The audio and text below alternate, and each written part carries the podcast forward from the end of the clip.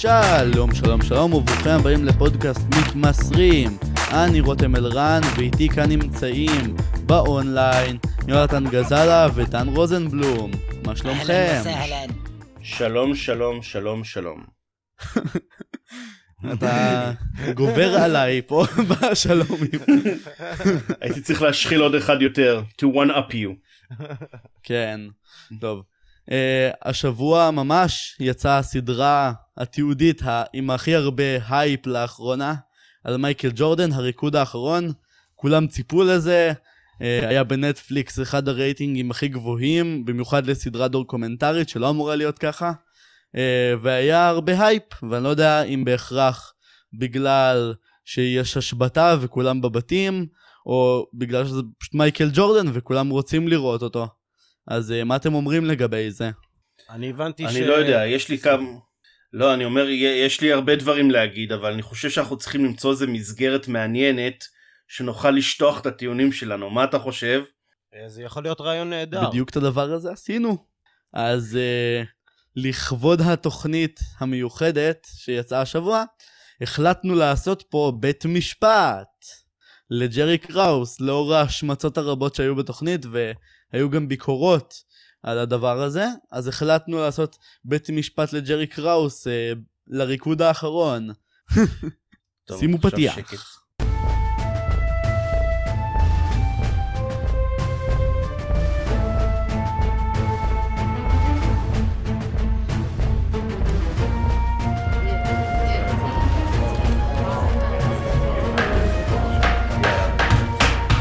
בית המשפט, זוהי קריאה לסדר, פודקאסט מתמסרים נגד ג'רי קראוס, תיק מספר 1998.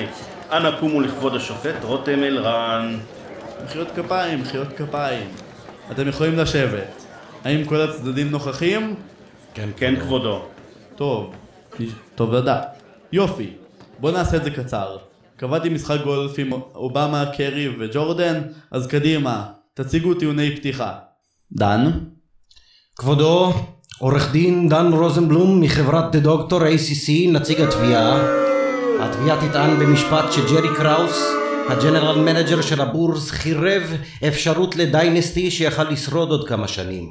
פגם במרקם האנושי והקבוצתי, ונכשל לקבל החלטות מקצועיות ברורות ופשוטות, שכל אדם אחר בתפקידו היה מבצע.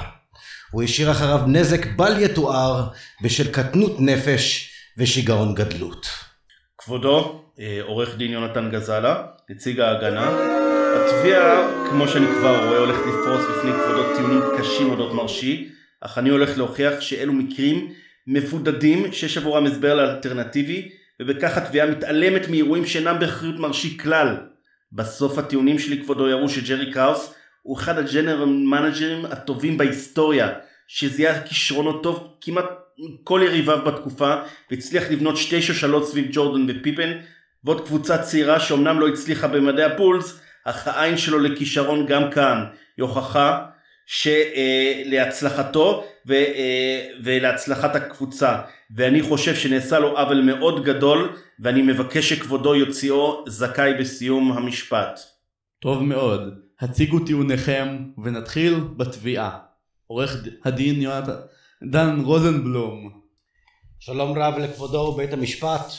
כולנו ראינו את הפרקים הראשונים של הסדרה וחשוב להגיד ראשונה שאין כוונה אמיתית להשחיר את פניו או חייו של האדם העגלגל הזה. כראיה ראשונה אשמח להציג את החוזה של סקוטי פיפן אולי השמאל פורוורד הטוב בתולדות המשחק אשר הוחתם על חוזה לשבע שנים עבור 18 מיליון דולר בלבד. ברמה המקצועית היה ניתן לעשות כל כך הרבה בשביל להפוך את הבורזה הללו לגדולים אף כמו הסלטיקס של ראסל אך זה לא נעשה. ראיה ב' כבודו והנוכחים היחסים שלו עם פיל ג'קסון המאמן הטוב בהיסטוריה. חביב השחקנים נערץ על ידי כל אנשי המקצוע בעולם בליגה ואצל אדון קראוס כלום ושום דבר. איך אפשר להתנהל ולהאמין שככה הכל בסדר טיעוני התביעה הם כי אדון ג'רי קראוס שם את טובתו לפני הארגון וכי אופיו ועמקי נפשו התאבים להכרה וניצחון הפלו את טובת המועדון, השחקנים והמשחק אשר חוו עוול ולבסוף התגמדו לגרסתו הנפוחה של איש קטן, מכוער וקטנוני. עורך הדין יונתן גזלה, האם תרצה להציג טיעוניך? כן, כן, בואו נדבר קצת אה, עובדות, כי התובע כפי ששמתם לב הוא קצת דרמה קווין, ומנסה יותר לתפוס את הקהל של בית המשפט. אז אני אדבר לכבודו, אה, ונדבר רק על עובדות. אז קראוס התקבל למשרת ה GM של שיקגו על ידי ריינסדורף בשנת 85, לאחר שהבולס בחרו בג'ורדן. ג'ורדן למרות עונת rookie מטורפת, אה, הביא את קבוצתו למאזן שלילי, פחות מ-500, והפסידו בסיבוב הראשון של הפלייאוף כי המזרח היה מחורבן. אז אה, קראוס הובא בעצם על ידי ג'רי ריינסדורף כדי למצוא למייקל צוות מנצח. הטענות שהועלו מהסרט, כאילו היה איזשהו scout של בייסבול, לא קשור לכדורסל, בכלל לא מדויקות. קראוס היה לא מעט שנים scout של הבולטימור בולטס, שהיום הוושינגטון וויזרדס, והיה לו ידע נרחב גם במשחק הכדורסל, כפי שהוכיח בכל הבחירות דראפט שלו והצוות שהביא סביב מייקל. הוא הוכיח את עצמו כעובד מסור, חכם ויצירתי, ובדיוק כמו שלא חשבו לתש... לשים ספק על אה, אריק ספולסטרה, שהיה איש וידאו במיאמי והגיע למשרת המאמן של אה, מיאמי היט, אותו דבר אין שום סיבה להטיל ספק בהחלטה של ג'רי ריינסדורף להביא את קראוס לשיקגו. אבל בואו נעבור על הבחירות דראפט של קראוס. 85, צ'ארלס אוקלי, שמיד הפך לחביבו של מייקל. אחלה בחירה, אה, והשחקן הכי טוב בקבוצה, השני הכי טוב בקבוצה, לפחות לכמה שנים הבאות. קשוח, מנהיג, עושה את כל העבודה השחורה סביב כוכב, אין ספק שזו בחירה ראויה. לאחר מכן הוא הביא ג'ן, ג'ון אה, פקסון מסן אנטוניו, כלה אה, מדהים, ואחד משחקני הקלאץ' הטובים ביותר בליגה בכל שנות הבולס, כלה לא מעט סלי ניצחון, והתעלה ברבע האחרון. אה, אין ספק שזאת בחיר, אה, הבאה מצוינת אה, של פרי אייג'נט לבולס. ב-86 בסדר, בחר בברד סלרס כסנטר, לא צלח. אבל הוא גם בחר בפיט מיירס, שאומנם לא שיחק בסוף עבור הבולס והוא שיחק באירופה, אבל כשהוא חזר ב-94, כשג'ורדון פרש, הוא היה אחד המגנים הטובים בליגה. 1987, double, double אדיר. הוא בוחר עבור סיאטל אל אולדן פוליניס, סיאטל בוחרת עבור את סקוטי פיפן, בום, פיפן מגיע והוא מוסיף לו את הורס גרנט, אולי שחקן הפנים אה, אה, הכי טוב שח, שמייקל יכל אה, לבקש סביבו. ב-88 הוא בוחר בקרייג הודג'ז, כלה נהדר, כי הוא, הוא הבין כבר אז, בשנת 88, שג'ורדון חייב כמה קלעים שיכולים קצת לתת לו מרחב מחיה, כי הוא כל הזמן חטף מכות סביב הטבעת ועזרה הגיע, הוא היה צריך להעניש את הקבוצות בקלעי שלושות שכל תפקידם היה להשחיל את הכדורים החופשיים האלו. אז אה, בהודג'ס אותו אה, הייתה פגיעה מצוינת, אחרי זה בי.ג'יי ארמסטרונג, אותו דבר אבל אה, הובלת כדור, זאת אומרת ג'רי קראוס לומד מהטעויות שהוא היה צריך עוד מוביל כדור ליד ג'ורדן ובי.ג'יי ארמסטרונג פתר את זה אחלה. לא רק זה, את עמדת הסנטר הוא הבין שהוא לא פגע בדראפט, אז במקום להתעקש שברד סלרס הוא האיש שלו, כמו שעושים לא מעט GM ים שדוחפים את הבחירות שלהם, הוא הבין שהוא טעה, והוא עשה trade על השחקן הכי טוב שהוא הביא עד אז, אה, לפני פיפן, את אה, צ'ארלס אוקלי, ועשה trade והביא את ביל קארטרייט. אוקיי? עכשיו, לא רק זה, הוא הבין אחרי כמה שנים שהבולס אה, נעצרו על ידי הפיסטונס, שהבעיה שלו היא בכלל לא אה, עניין של הקבוצה. אז במקום סתם לחזק את הסגל ועוד ועוד שחקנים, הוא לקח את עוזר המאמן, הכלומניק, הכלומניק שלו, פיל ג'קסון, שהיה עוזר מאמן שהיה נחשב איש הזוי בניקס, מין סוג של היפי, אה, עם כל מיני הרגלים מוזרים ומוזריות מפה ועד התחלה, והוא הביא אותו להיות המחליף אה, של מאמן הקבוצה. וזה דבר שאף אחד לא חשב עליו, אף אחד לא רדף אחרי פיל ג'קסון, פיל ג'קסון לא היה נחשב מאמן אדיר, ופיל ג'קסון יחד עם הצוות שג'רי קראוס הביא, למעט מייקל ג'ורדן, לקחו שלושה אליפויות מאוד מאוד מרשימות. כשג'ורדן פרש, אחרי כל הספקולציות סביב ההימורים שלו והרצח של אבא שלו וכל הסיפור הזה, האם ג'רי קראוס אמר הבאתי שלושה אליפויות אנוח על שמר, אשקוד על שמריי? לא. הוא הלך ורדף אחרי, כבר כמה שנים קודם כבר רדף אחרי טוני קוקט שהיה עילוי, הוא היה לוקה דונצ'יץ' של אז באירופה, והוא הביא אותו על אפם וחמתם של מייקל וסקוטי שלא, שעשו הכל כדי לדחות את אה, קוקוץ' עד שהוא רכש את אמונם. אותו דבר אה, עם אה, סטיב קר, אותו דבר עם רון הרפר ועם רודמן שנחשבו שחקנים שכבר לא נוגעים בהם. רון הרפר היה שחקן שהיה פעם אולסטאר, אבל הברכיים שלו כבר היו גמורות, אף אחד לא רצה לגעת בו עם מקל.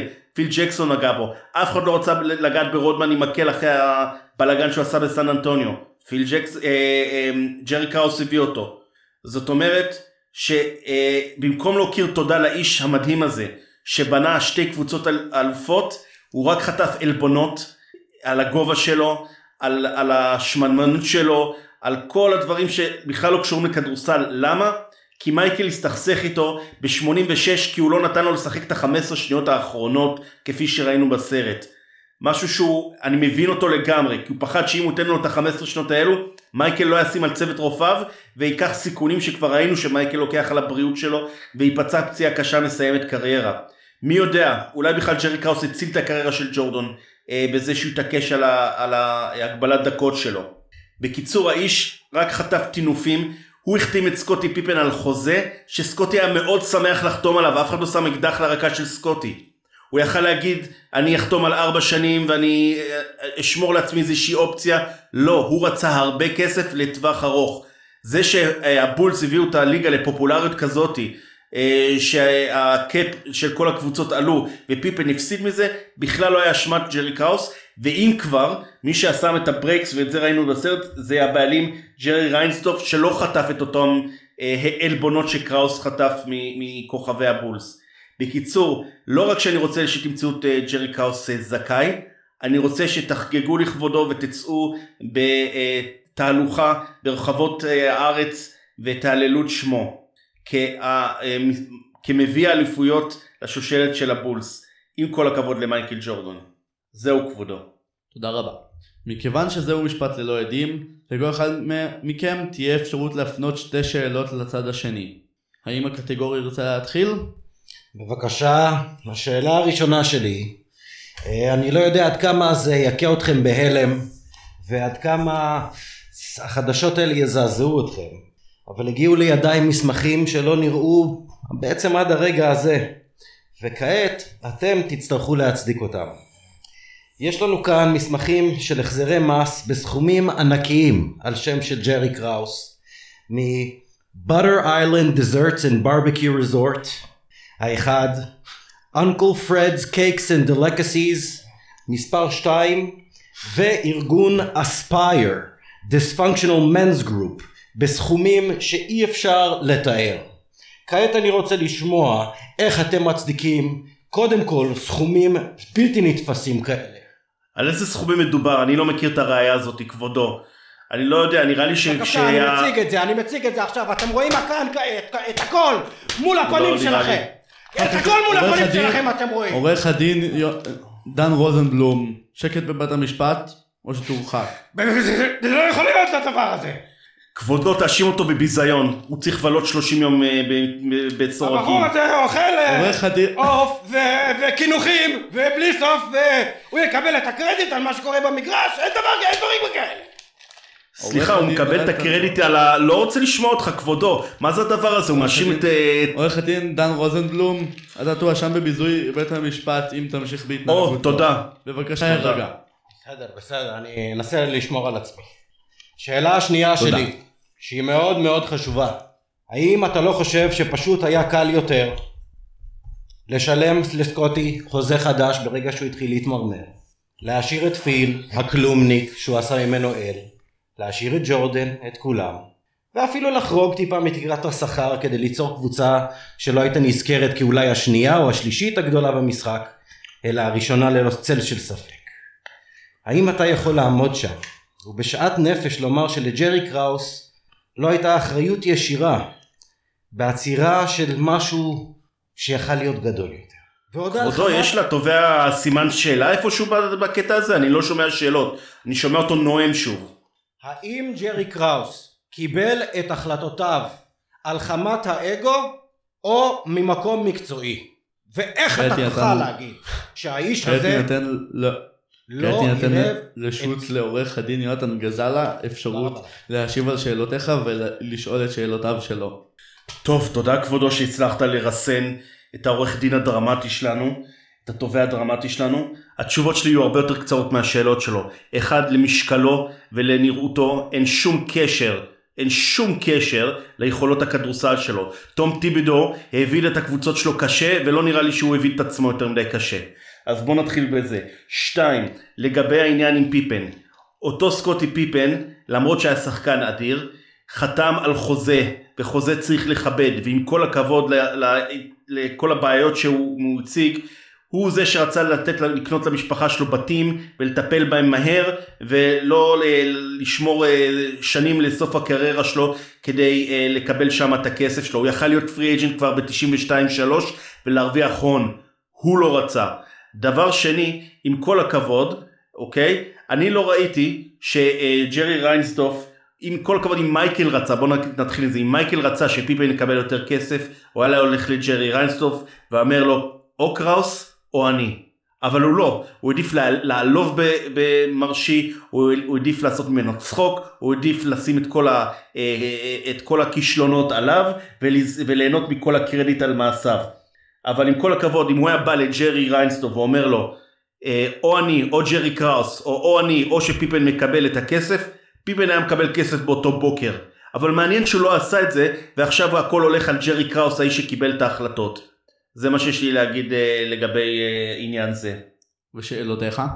יש לי שאלה מאוד אה, פשוטה, אוקיי? למה אנחנו לוקחים כמובן מאליו שג'ורדן היה לוקח אליפויות עם מאמן אחר או עם GM אחר שבונה לו קבוצה אחרת? זאת אומרת ג'ורדן לא שחקן ש... שזרקת עליו סתם שחקנים בלי שום קשר אחד לשני והוא היה זוכה בהם באליפות. אני לא ראיתי את ג'ורדן מצליח ללא סנטר שהוא חזק, שיודע לעשות לו אה, חסימות, לא ראיתי את ג'ורדן מצליח שאין לו מוביל כדור משמעותי כמו פיפן לידו. בסוף, עם כל הכבוד, אני לא אומר אה, ג'ורדן אה, אה, אה, 20% וקראוס 80% אה, קרדיט על ההצלחה, אבל אתה לא חושב שיש שם 50-50? אם אתה שואל אותי. לקטגוריה יש תשובות לשאלה? הקטגור שומר על זכות השתיקה בנושא זה. תודה. ובצדק, אין לו תשובה. זה מה שאתה חושב. שקט בבית המשפט. כעת לנוכח כך שאין עדים, כעת לנוכח כך שאין עדים, אקבל את פסק הדין. פסק הדין שלי, כעת, הוא שעורך הדין יונתן גזלה זוכה במשפט, ולגח של ג'רי קראוס. שקט בבית המשפט. מאחר שבמשך שנים רבות קראוס הוביל את הבולס להצלחות ויש לו חלק גדול בריצות האליפות. בנוסף לכך, הארכת החוזה של פיפן לא בהכרח מוטרת על קראוס, שכן הבעלים ג'רי ריינסדורף הודה בעצמו שאמר לשחקן עוד מבעוד מועד לפני שחתם על החוזה שלא כדאי לו ושלא ינהל משא ומתן לאחר תום החוזה ומכך שאחד האשמים העיקריים בתסכולו של פיפן הוא הבעלים עצמו, ג'רי רנטדורף, שידוע כבר שנים כאחד הבעלים הכי קמצנים והכי לא מתפשרים בליגה. תודה רבה לכם, אנחנו את המשפט סיימנו. הערות נוספות?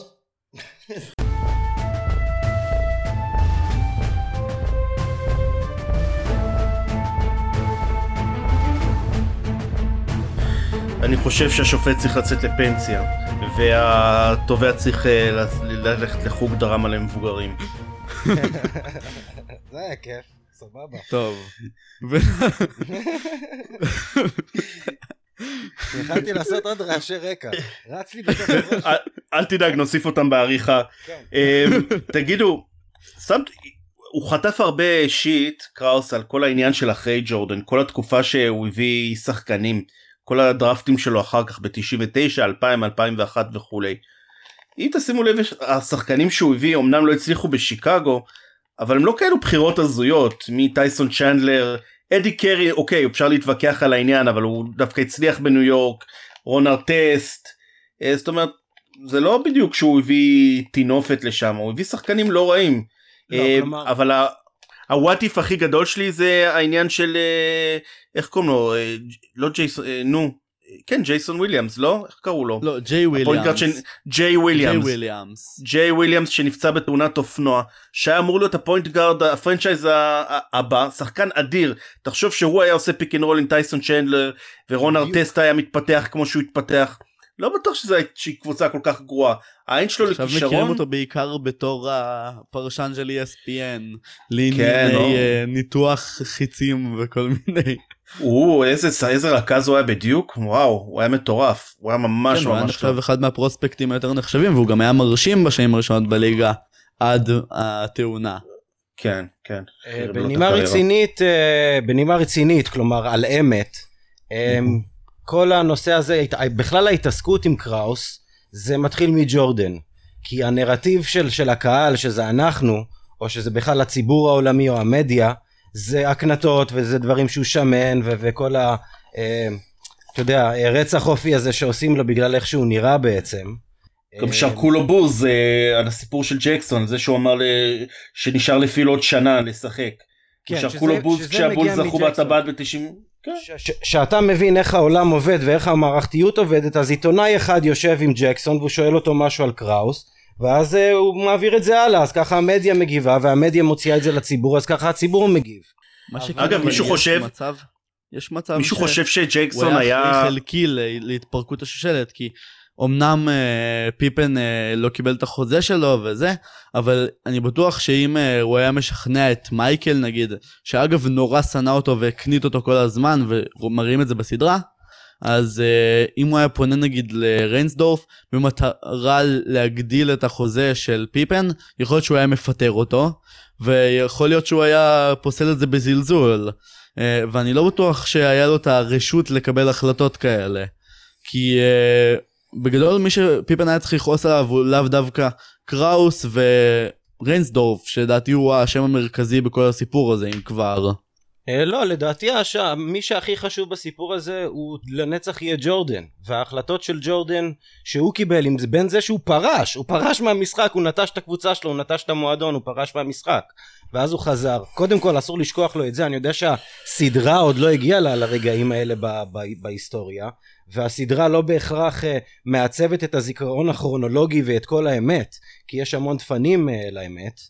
אמ, ג'ורדן כבר היה אז בעמדה שהוא יכל לפנות לריינסדורף ולהגיד לו טוב אני רוצה שליטה על המועדון אני רוצה להיות הבעלים של המועדון.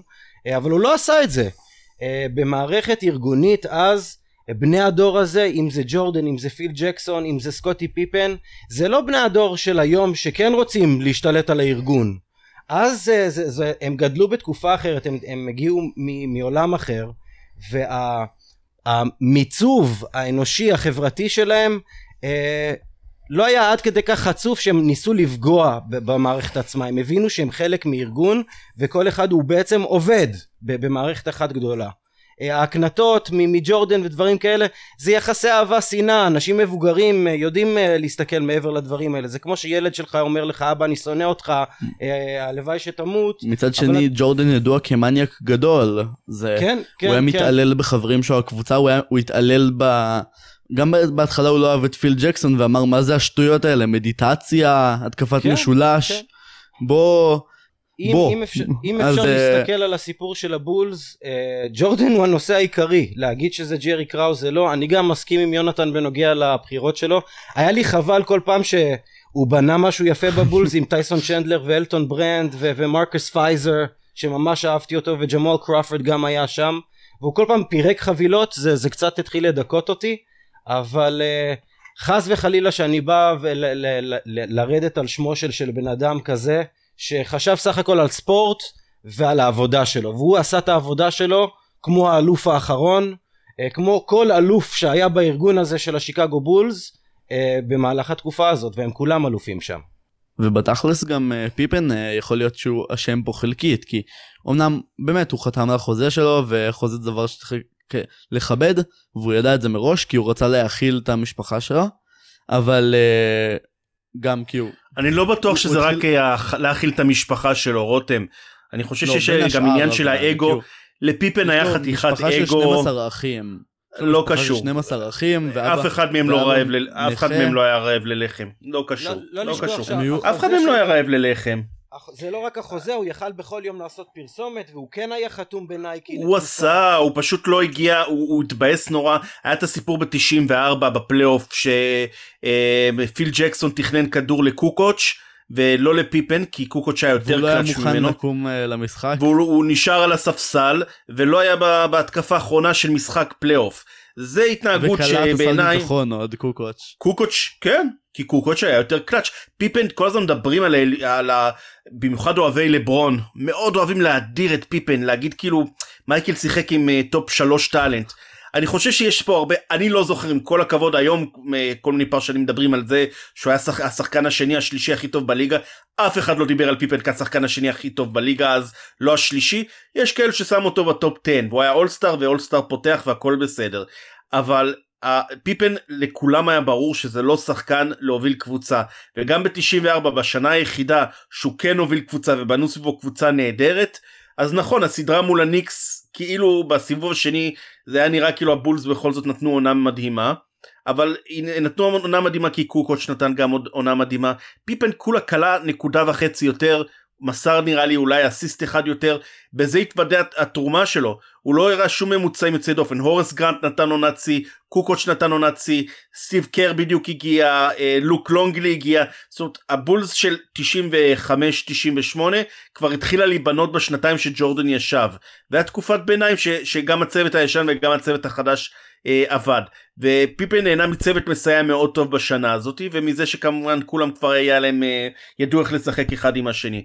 אבל הסיפור על פיפן כשחקן הייתי שם אותו top 40 או 50 אבל הוא לא ב, ב, ב, ב, בכלל הוא לא יכול להסתכל על ג'ורדן בהרבה מאוד תחומים. ואחד מהם זה גם היה קלאץ' אמ, ודבר שני עובדה שבשנייה שהוא סיים את ההתקשרות שלו עם שיקגו הוא היה רודף בצע הכי גדול הוא חתם על חוזים ענקיים למרות שהיה מעבר לשיאו בסיום הקריירה לא... כן בסיום הקריירה חתם על חוזים עצומים כולל שנתיים האחרונות בבולס לפני שהוא פרש הוא חתם על שנתיים אה, ל-10 מיליון והוא שיחק איזה 20 משחקים פה ושם הוא כבר היה צל של עצמו. זאת אומרת הוא הרוויח את כל הכסף חזרה. כן הוא אפילו הרוויח יותר מג'ורדן בסוף. מסכן עם עוגמת נפש הוא לא. בוא נגיד את זה ככה. לפי מה שראיתי הוא היה uh, הוא השחקן ה-31 הכי מרוויח אי פעם בהיסטוריה של NBA לא? הוא הסתדר לא רע בסוף ועם כל הכבוד להזכיר אגב אם מדברים כבר על ווינריות אה, בפורטלנד נבנתה קבוצ... אחד מקבוצות ה super teams הכי גדולים אי פעם פורטלנד שנת 2000 שפיפן היה אחד מה... זאת הייתה קבוצה מטורפת עם סבוניס ובונזי. ווילס לא... הוא היה רק שחקן משני אבל הוא פרח אז רשיד וואלאס, סטודמאייר בדיוק קבוצת כוכבים בלייזרס עוד לפני עוד לפני עוד כן, לפני אבל קצת אבל... איזה שנתיים שלוש אחרי uh, הגיעו הג'ייל בלייזרס עם זאק נכון, רנדולף וגם נכון. גם סטודמאייר כן, כן. והיה שם מכות בחדר הלבשה והימורים על עשרות uh, אלפי דולרים במטוס. נכון זה אחר כך אבל באותה שנת 2000 פורטלנד הייתה בעיניי הקבוצה הכי טובה בליגה יותר טובה מהלייקרס והלייקרס לקחו אותה לשבעה משחקים ועם השיניים עם השיניים הצליחו לזכות באליפות כולל אותו משחק קרסו. שבע שבע שהם קרסו אותו פיפין עם שש אליפויות עם כל הניסיון היית אומר אם יש שחקן שאתה רוצה בדקות האחרונות שקבוצה צעירה קורסת מול uh, שחקנים כמו קובי הילדון ושק שכבר היה סופר דומיננטי היית רוצה את סקוטי פיפן לא? כביכול. אבל הנה עוד עובדה לזה שלא מדובר על שחקן קלאץ' לא מדובר על שחקן קלאץ' ולכן בעיניי קצת עושים לו הדרה ובאינטרס של מי שעושה לו הדרה הרבה פעמים זה גם החבר'ה שרוצים להראות ללברון אה, אה, להראות שלברון בעצם. יש לו בדיוק טיעון שווה לג'ורדן להיות ה GOAT כי ג'ורדן שיחק עם אה, talent כזה מטורף אז שאי אפשר בכלל אה, אה, להשוות. אז זו דעתי אגב, בעניין. אגב משהו לגבי משהו לגבי הבלייזרס נגד הלייקרס תחשוב שאם כולם שם היו בשיאם נגיד כאילו בבלייזר זה לפחות שני השחקנים הראשיים סבוניס אה, ופיפן או כאילו אני אני אשאיר בחוץ את וואלאס כי הוא לא רלוונטי לנקודה שלי אבל תחשוב איזה מטורף זה היה כי תכלס סבוניס היה דומיננטי בטירוף וחזק פיזית ועצום הוא היה 2.21 ו... תכלס יכול להיות שהוא היה... שק לא דחף את סבוניס, שק לא הצליח לדחוף כן, את סבוניס, זה לא היה לו קל. ותחשוב איזה הגנה היה יכול להיות להם אם היה להם את, את סקוטי פיפן בשיאו, שיכול אולי אפילו לשתק את קובי, והיה להם את סבוניס שיכול לשים גוף ואפילו קצת להאט את שק. תחשוב איזה matchup מטורף זה יכול להיות.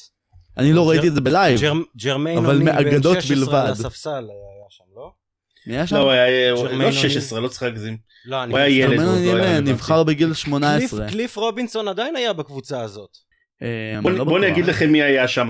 היה שם את רשיד וואלאס שהיה הקלע הבולט, היה את סקוטי פיפן, סטיב סמית, אחד מה... וואו, היה- כן, אה, shooter ענק. איזה שחקן, shooter כן, ושחקן שיודע גם לשחק point NBA. שחקן מצוין, דיימון סטודמייר, צלף, צלף. ארבידאס סבוניס, דטלף שרמפ, וואו, נכון. בריין. גרנט, וואו, בריין גרנט. ובונזי ווילס וגרג. שרמפ. גרג אנטוני, שחקן קשוח. איזה קבוצה נהדרת, אני גם הוא מאוד... כבר היה זקן, הוא היה בן 37 אז. וגם כן, רציתי שרמפ שהם ינצחו את אה, הלייקרס. קלעי גם עדיין. חשבתי שהם אה, קבוצה טובה יותר מהלייקרס. גם. הם היו אנדרדוג. הם היו קבוצה יותר כאילו טובה. מטורף. כן. כן. זה מטורף לחשוב על זה, איך ההיסטוריה הייתה נכתבת אה, אם הם היו מנצחים אותם. פיפן עם עוד... לא כאלו אנדרדוג, אה, 59-23 הם סיימו שנראה לי שניים במערב אם אני לא טועה. כן, אז תחשוב מה היה קורה כאילו אם הם היו מנצחים, ההיסטוריה הייתה יכולה להיכתב מחדש שם, ממש. פיפן עם עוד גביע במקום אחר היה כזה יוצא עם פוזה של אני מסתכל למייקל אה, ראש בראש. כאילו. כן, לפחות. כן, בתכלס זה לא היה ככה, אבל... זאת קבוצה שניצחה 3-1 את אה, מינסוטה של גרנט בפלייאוף, את יוטה של מלון וסטוקטון שהיו כמה שנים נעולה, אמנם אחרי השיא, ועדיין קבוצה חזקה כיסחו אותם 4-1 ולקחו את הלייקרס ל-7 עד אותה, עד, עד אותה התמוטטות. זאת אומרת יש מצב לא רע, הרי במזרח לא חיכה להם כלום ושום כלום. זאת אומרת אמנם אה, אינדיאנה נכון קבוצה טובה אין ספק אבל פורטלנד הייתה יותר מ- מיכולה להתמודד מול אותה אינדיאנה.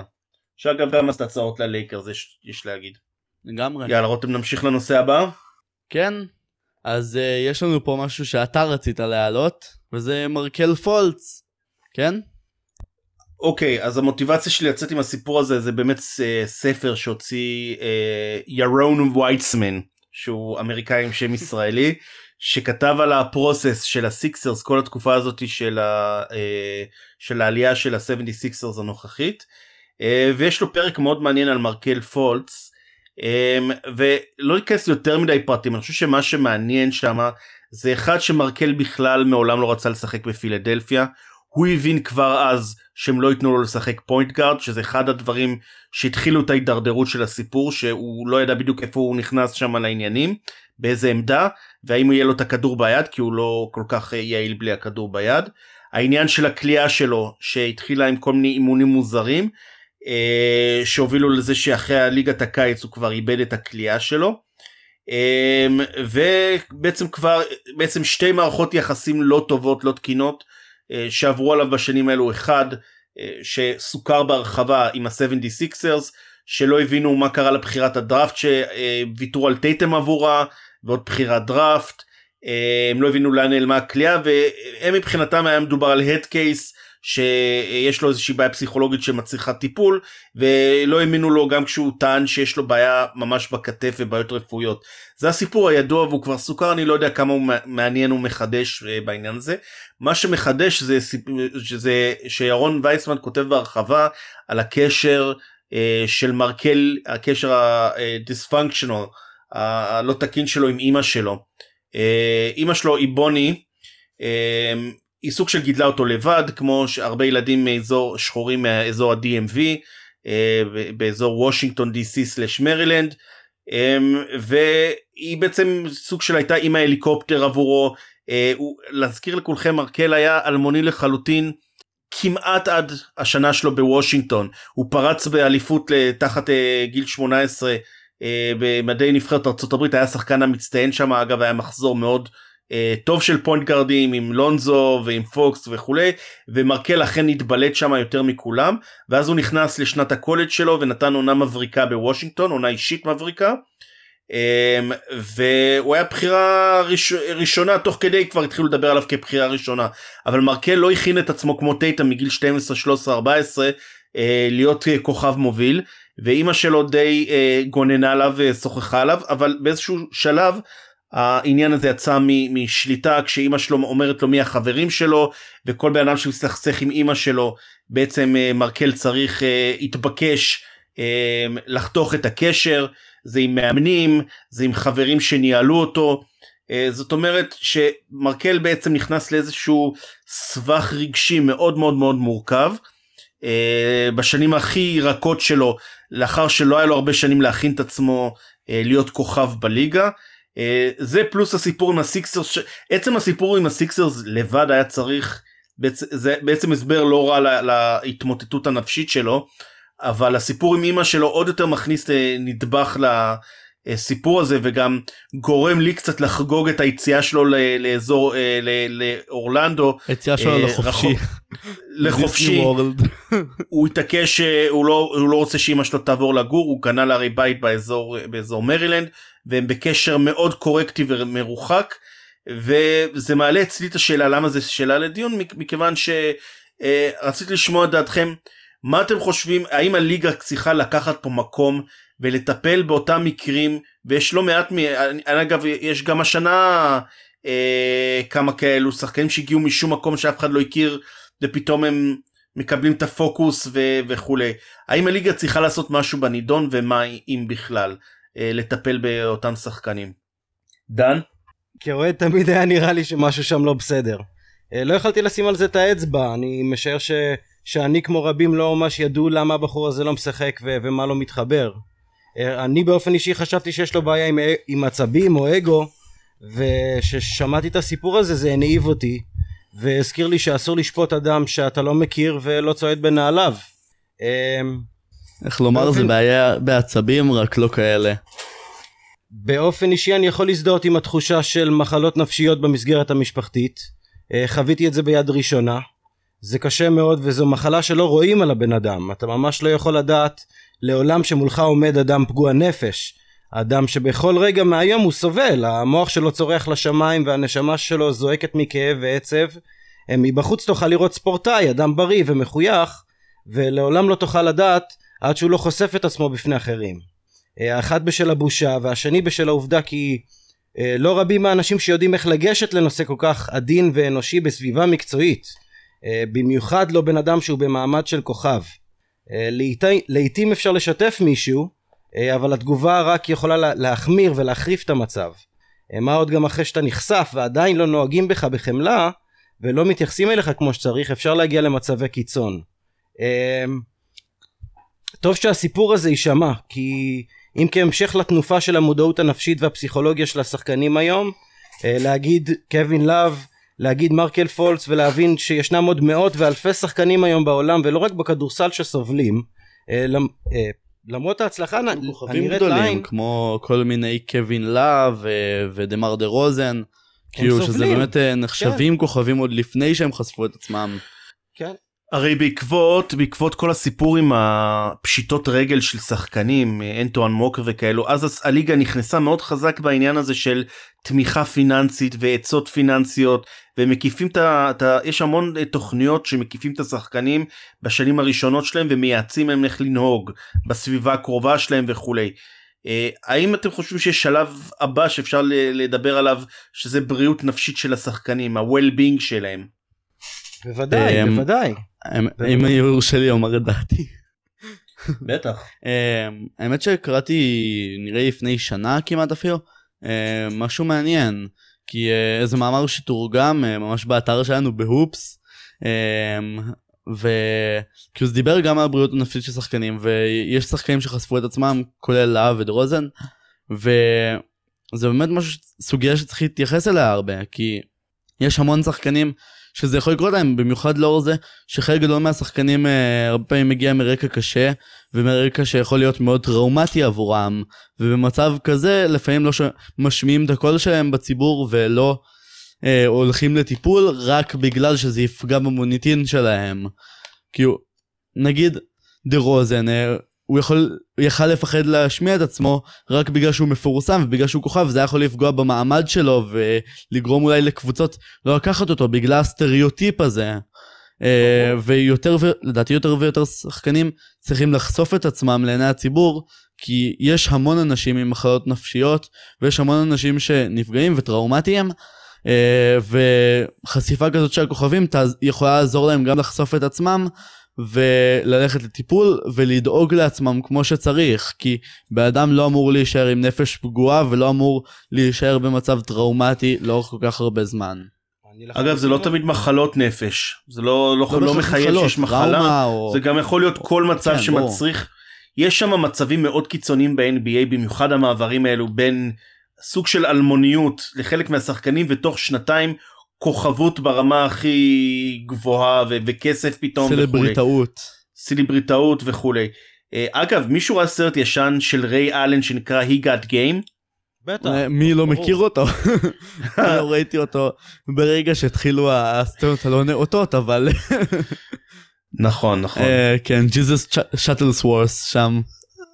אבל זה, זה מדבר קצת אמנם ממקרה טיפה שונה אבל הרעיון שבשנייה שאתה מצליח אתה בעצם צריך בגיל מאוד צעיר אה, שכונה שלמה ו- ו- וכל המשפחה שלך בעצם רוכבת על הגב שלך.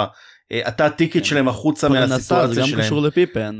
זה גם קשור לפיפן, כן, כן, כן. שיכול להיות שהיה להם הרבה מאוד לחץ לפרנס את המשפחה שלו ולפרנס 13 נפשות, וזה אחת הסיבות, הוא בעצמו פירט, כי הוא אמר, אני חתמתי החוזה הזה כי אני ידעתי שיש לי משפחה של 13-14 נפשות, נכון? 14? כמה? 12 ילדים ואז אמא ואבא זה 14 12, כן כן 14 נפשות והוא אמר חתמתי על חוזה 7 שנים בשביל שהמשפחה שלי תזכה פרנסה בשביל שאני אוכל לממן אותם כי מה יקרה אם אני אפצע מה יקרה וזה נורא מלחיץ לחשוב שכל הדבר הזה רק על הגב שלך ואתה אחראי פה להכל. נו כן אמנם הדברים מתקדמים עם האופנה והמודעות אבל גם היום לגברים אה, מאוד קשה לגלות חולשה ולבקש עזרה. אה, זה לא, זה לא ממש מה שמצופה מגבר, מזכר, אה, כחלק מהמגדר המסורתי שלו. יש פחד גדול לחשוף את הפגיעות שלך מול העולם, שרובו עוסק במלחמות הישרדות, סטטוס ומעמד, והדחף התחרותי שלנו כבני אדם יכול להפוך אותנו להרסניים ורעים מאוד עבור הסביבה שלנו. האיזון בין דחיפת אתלט וספורטאי לקצה גבול היכולת שלו, אה, לא צריכה להיות גם לקצה גבול השפיות שלו. אה, הספורט מפספס המון שחקנים נפלאים בשל החוסר רגישות למשקעים האלה הרבה כישרון הולך לאיבוד אה, כישרון ללא אופי הוא, הוא כלום חלק ניכר מההצלחה של אלופים הוא בזכות האופי שלהם הזהות שלהם אה, מנטליות. נגיד כן, ג'ורדן המנטליות. וקובי ידוע שהיה להם את הממבה מנטליטי או את הטאפנס של ג'ורדן וזה כן. משהו שחשוב בשבילם אבל גם דופק אותם נפשית נראה לי. כן. אבל זה לא חייב, זה לא חייב להיות אחד סותר את השני. הוא לא יכול לספק את עצמו. כן, ברור, כי אה, תחשוב נגיד קובי, אני בטוח שהיו לו הרבה בעיות אה, בעקבות הדבר הזה, כי הוא, אה, בלי קשר לאונס, כי הוא, אה, הממבה מנטליטי הגיע ממקום כלשהו של כולם נגדי, כולם שונאים אותי, כי הוא בעצם אה, מין פרנויה. כולם רוצים לפגוע בי, כולם שונאים אותי, אני אתם עכשיו, ולא אקשיב לאף אחד, ואעשה רק מה שטוב לי. וארצח אנשים על הפרקט ובכללי כאילו. זה, זה נראה הממבה מנטלית מה... כשלעצמו.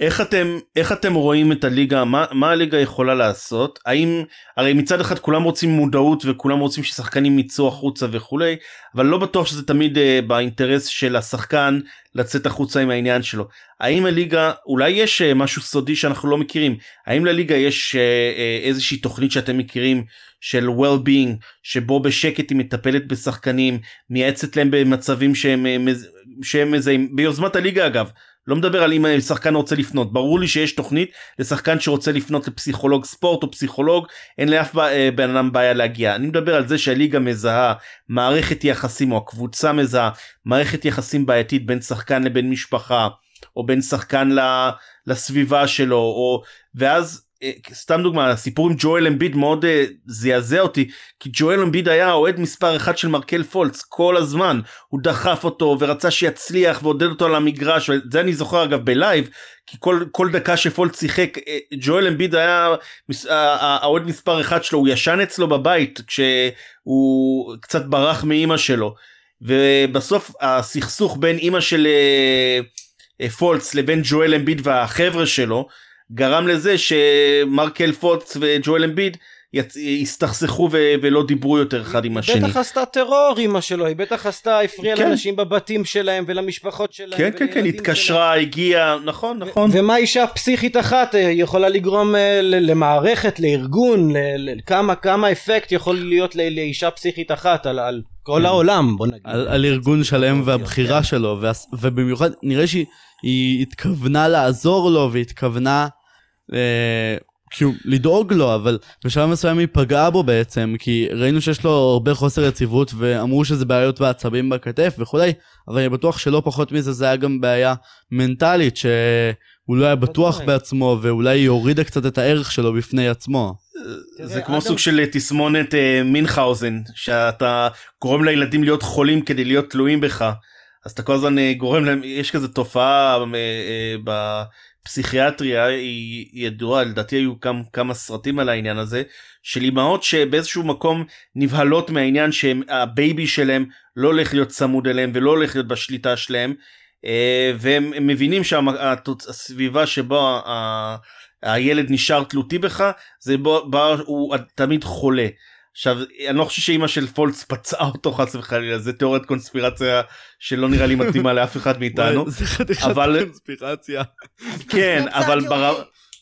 אבל ברמה הזאת שבה אה, כל פעם שיש מישהו אחר שמנסה להריח או אה, לקבל שליטה או מקום בחיים של הילד פתאום האמא נכנסת פנימה ומנסה להוכיח שרק אם הוא יישאר צמוד אליה כולם חורשי אה, אה, אה, מזימות ורק אם יישאר צמוד אליה הוא יוכל להצליח בחיים. כן, כן. לגמרי. אה, אני, אני חושב שאדם סיל, הסילבר הוא זה, זה קורה עכשיו כלומר אנחנו מדברים על זה עכשיו והמערך הסוציאלי החברתי הספורטיבי הארגוני הזה זה קורה עכשיו. אה, עם אדם סילבר הליגה יודעת איך אה, למצוא את הנקודות האלה לשפר אותם ו- ולעבוד איתם אני מאמין שהם ימשיכו לעשות את זה אה, ראה דוגמה ג'יילן גרין אה, ראה דוגמה מרקל פולץ שהוא כן קיבל את ה trade והוא כן מקבל את התשומת לב ואת היחס אה, האישי הוא קיבל את ה trade ש- יותר דווקא בגלל אה, שלא היו מרוצים מהמשחק שלו בפילי נראה לי. ועל על כל המשקעים המנטליים והרוחניים כמובן. לדעתי חשוב שנהיה קשובים קודם כל לבני אדם על כל צורתם סבלניים ומלאים בחמלה לזולת חשוב שנזכור שמעל כסף הצלחה וזוהר כולם בסוף אנושיים חשוב שאנחנו כאוהדים לא נהיה נבזיים ומרושעים uh, כלפי השחקנים האלה uh, הספורט לא אמור לאפשר לנו להתייחס לבני אדם בדרך אחרת מאשר עם כבוד שהם ראויים להם והתחרות זה לא תירוץ להתעללות. אני מקווה נכון. שפולץ יהיה רג- רגוע בינתיים בפלורידה וייהנה מהחיים שלו. אמ, זה שהם ספורטאים לא כן. גורם לנו, אה, לא לא גורם להם בהכרח להיות אנשים יותר טובים מאיתנו, או להיות אה, אנשים מושלמים. זה דווקא להפך, זה גורם להם להרבה יותר לחץ ולהרבה יותר אה, רצון להוכיח את עצמם הרבה פעמים אולי. כן, כן. ולדחוף בן אדם לקצה. אמ, צריך לדעת מתי לעצור ולראות את הבן אדם. כי אתה יכול לשבור אנשים כאלה, אתה שובר אותם, הם מתמוטטים, זה לא פולץ, זה שון קמפ, זה אלפי שחקנים, אלפי ספורטאים בכל העולם, הם נשברים תחת הלחץ. אמ, כי להיות חלש זה לא ספורטיבי. אבל כל אלוף הוא גם חלש מתישהו, איפשהו. ואם אתה מחזק את הבפנוכו של האדם, אז הגוף שלו יהיה חזק יותר. וזה מה שצריך ללמוד ואיך לעשות, לחזק את הילדים האלה אה, מבחינה מנטלית, מבחינה רוחנית, שהם יהיו אנשים חזקים ולא רק שחקנים טובים.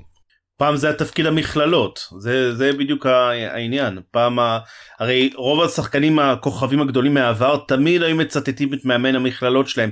אם זה ג'ורדן שתמיד אה, ציטט את דין סמית או קרים אבדול ג'אבר את אה, איך קוראים למאמנן האגדי של UCLA וודן את ג'ון וודן שהרבה אגב שחקנים ציטטו אותו. זאת אומרת אה, פעם המכללה היה מקום שבו אה, אותם אה, ילדים שספגו ילדות לא פשוטה היו מקבלים את האב הרוחני שמלמד אותם לא רק כדורסל אלא על החיים אבל ה-NBA ליגה מקצועית זה זה cut throat business אין מה לעשות. ובדיוק כמו אף אחד לא עניין המשקעים של פולץ בפילדלפיה אם הוא לא קולע את הג'אמפ שוט שלו ובסוף אה, הם אה, ראו בו ראו בו סרח עודף ושלחו אותו לאורלנדו עבור כלום ושום כלום. אמ, ואני מקווה ששם הוא באמת התחיל שנה ראשונה מאוד טובה. אמ, יש עוד הרבה מקום לשיפור. אבל הוא בעיניי שנה או שנתיים מלהגיע לפוטנציאל שלו, וזה בדיוק שחקן שאגב הייתי ממליץ לו להישאר 3-4 שנים במכללות, מכיוון שהוא גדל בשכונה כל כך קשה, מכיוון שהוא לא הכין את עצמו להיות כוכב, אבל עוד פעם, שחקן שמנבאים לו בחירה ראשונה ולא קופץ על הכסף, מחזיר אותנו לדיון של שבוע שעבר, צריך לעשות את מה שהוא עשה, רק חבל שלא על מסגרת תומכת טובה בפילדלפיה. כן, נראה לי שפה סיימנו את הדיון על, ה... על פולץ וחבריו. כן, נעבור לסגמנט הבא? בכיף. יאללה. יאללה, אז יונתן, אתה היום רצית להעלות דיון? דיון בהפתעה. דיון בהפתעה. כן, דיון בהפתעה, כן. יש לנו סגמנט של דיון בהפתעה, שהוספנו כבר שבוע שעבר. כולנו יודעים על הסגמנט, אבל אף אחד לא יודע על הדיון. בדיוק.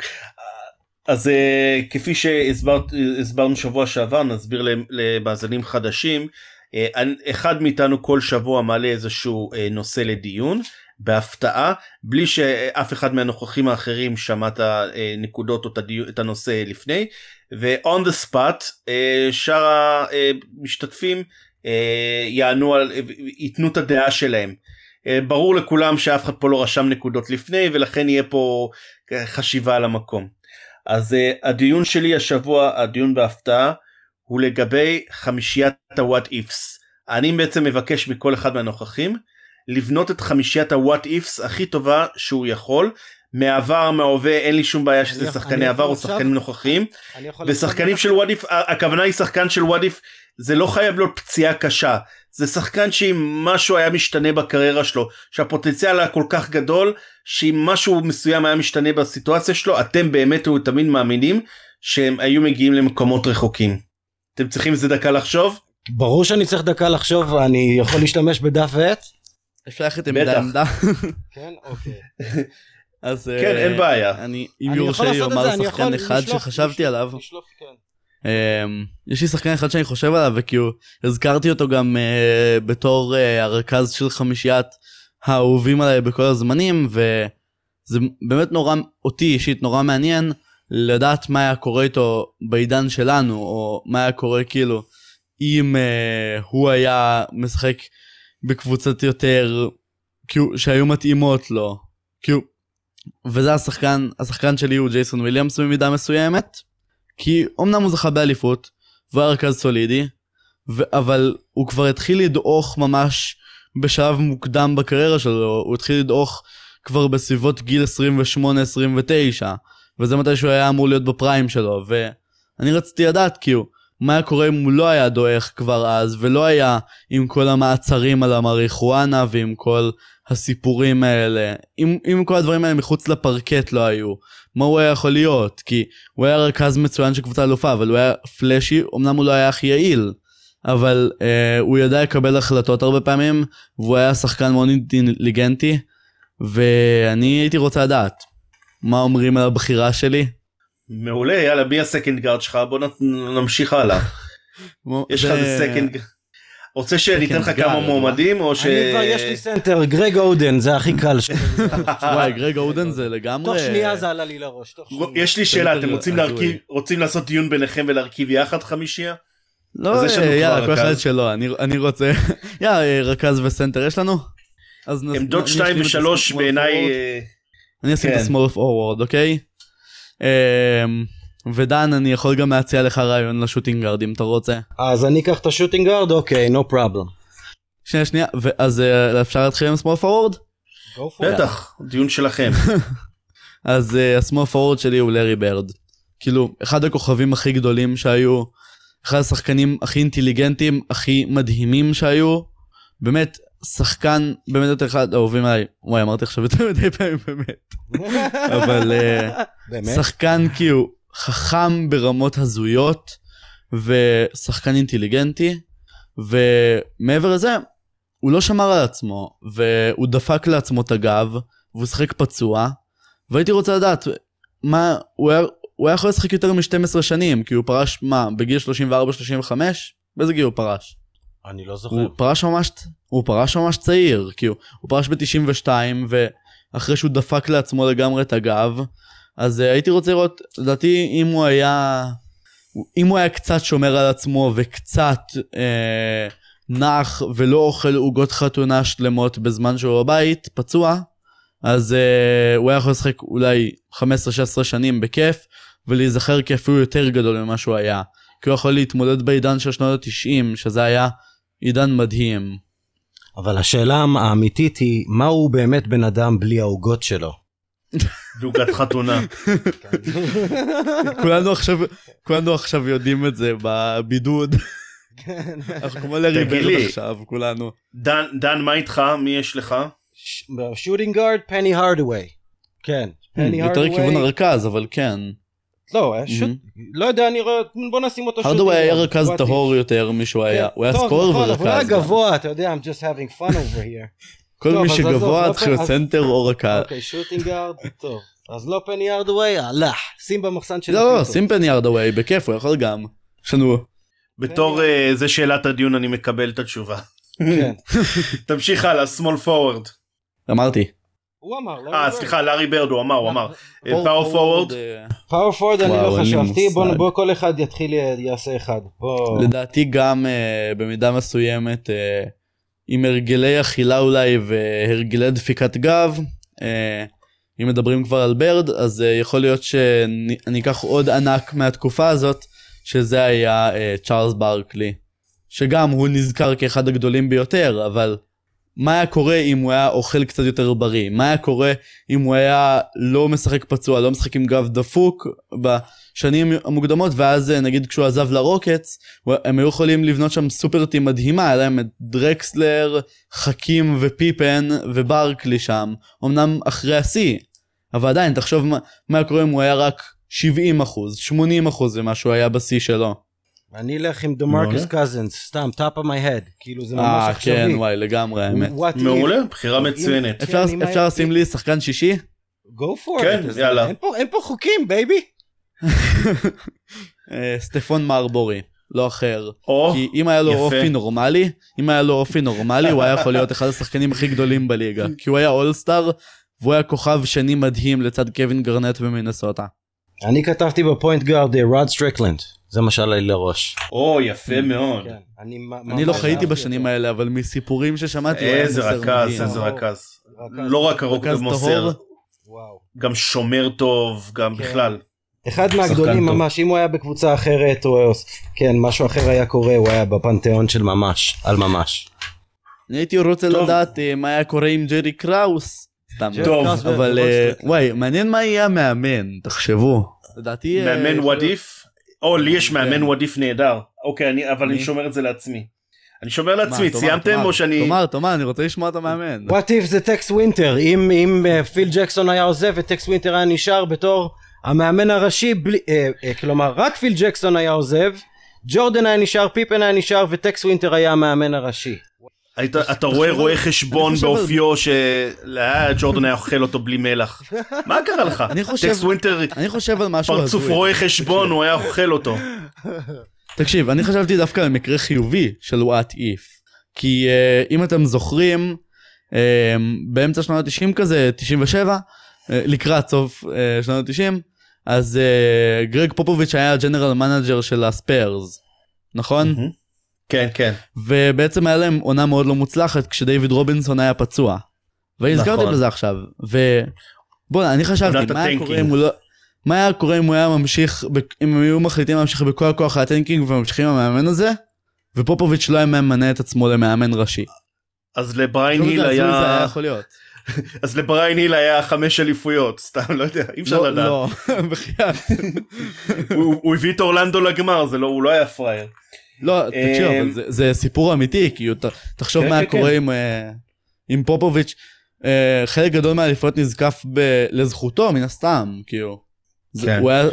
הוא מאמן- אחד הגדולים שיש, וגם לא- היה נחסך מאיתנו לרעה ה trash talking שלו בראיונות. לא נו, אז אתם רוצים לשמוע את החמישייה שלי? כן, אני, אני כן, לא בחרתי forward, שלך. אז קודם, ה-small forward שאני אבחר זה סטייסי אוגמן, what if, סטייסי אוגמן. המ, אוקיי, סבבה. טוב, אז ככה.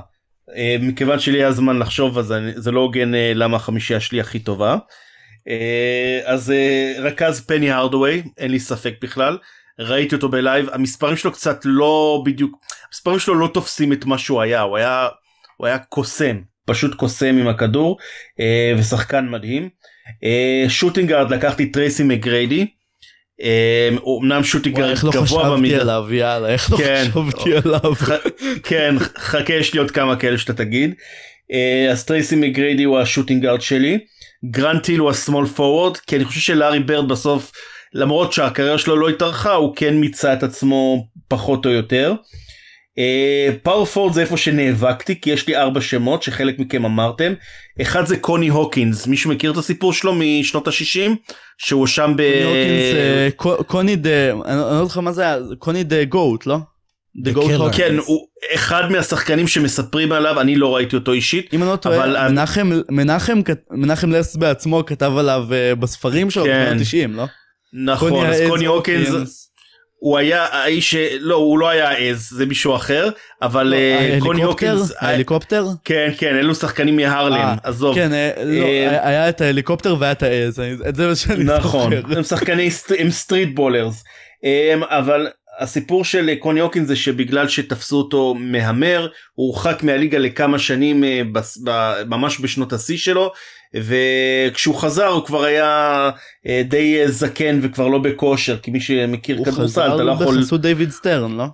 הוא לא, איזה סטריט, דיוויד לא, סטרן רק זה היה משפט אז, ב-84, לא? לא, זה היה משפט אבל... לא לא לא לא לא, הוא לא, הוא חזר קוני הוקינס בגלל חזר, לא, בגלל שדיוויד סטרן היה עורך דין במשפט הזה. יכול להיות שדייוויד סטרן היה עורך דין במשפט הזה, מה שכן, זה מה שאני זוכר. אה, לא, הוא הוא חזר מעבר לשיא. וזה גם... זה גם היה סמים. לא, הימורים, הימורים. יכול להיות שהיה גם כן, סמים, אבל- הימורים זה היה הסיפור. נראה אה, שסמים היו חלק מזה, ואז כאילו אה, דיוויד סטרן ידוע שהוא זה שהכניס את זה שיכניסו אותו בחזרה לליגה נראה לי בתור עורך דין. כן, אבל הוא, אבל אז, אז קוני הוקינס כבר די היה הצל של עצמו כשהוא חזר, והוא מעולם לא הראה את מה שהוא יכול. אומרים שהוא היה טוב פי כמה וכמה מאלג'ין ביילור, ש... זאת אומרת הוא היה יכול להיות יותר טוב מאלג'ין ביילור אפילו שזה. שאז זה נחשב ל... מכובד. ל... כן. אה, היה לי עוד שתי שמות של שון קמפ ו... וצ'ארלס ברקלי, אבל אם אני צריך לבחור אחד, זה חד משמעית שון קמפ. כי לדעתי שון, שון קמפ, קמפ, אה, אם היה אוכל הוא- יותר מדי. זה לא רק אוכל, הוא גם, דיברנו על מצבים דיכאון, נפשיים, כן, הוא גם נכנס. לדיכאון מאוד מאוד עמוק. ילדים, הי- ו- וה- ילדים, שישה ילדים מחמש נשים, קוקיין, שישה ילדים כן, מחמש נשים שונות, לא?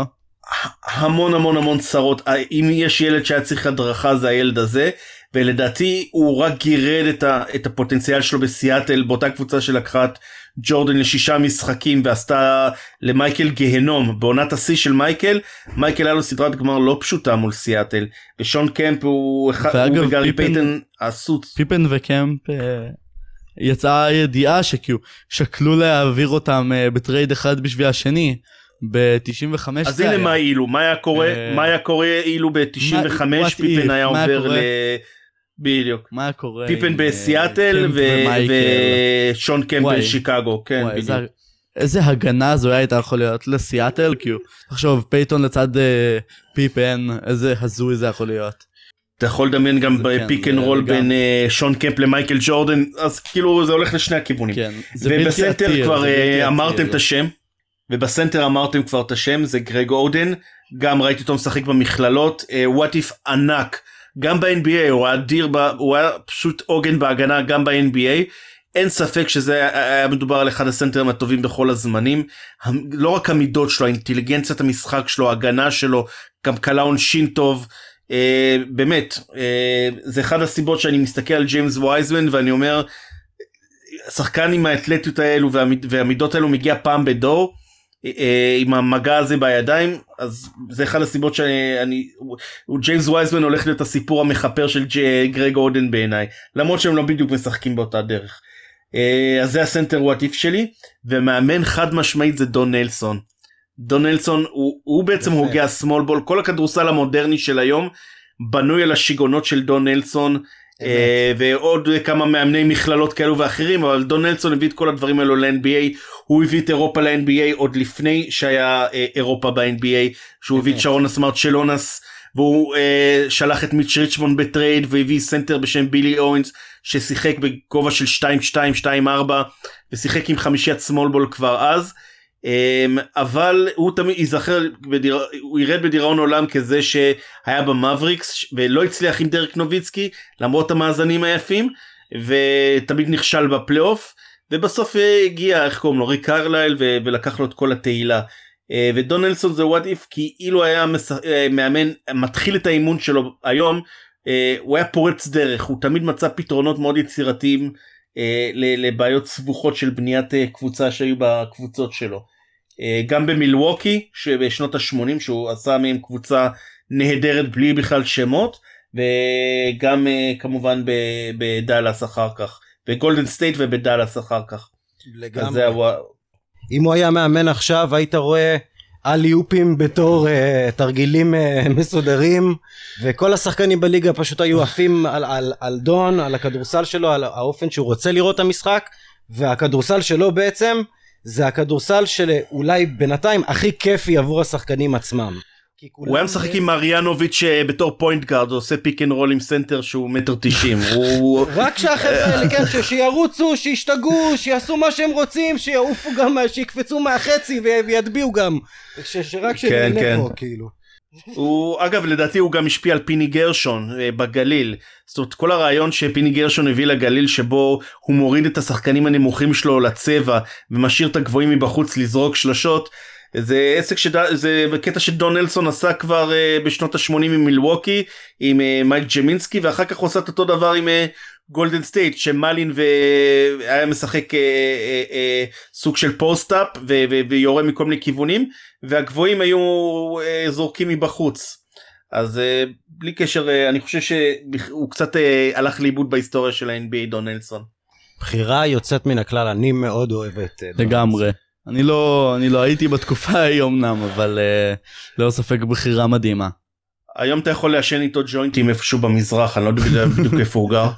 הוא חסיד של... אה, ה weed תמיד היה קטע חזק אצלו. כן, ראיתי סרט דוקומנטרי שראיינו אותו, אני אשלח לך לינק.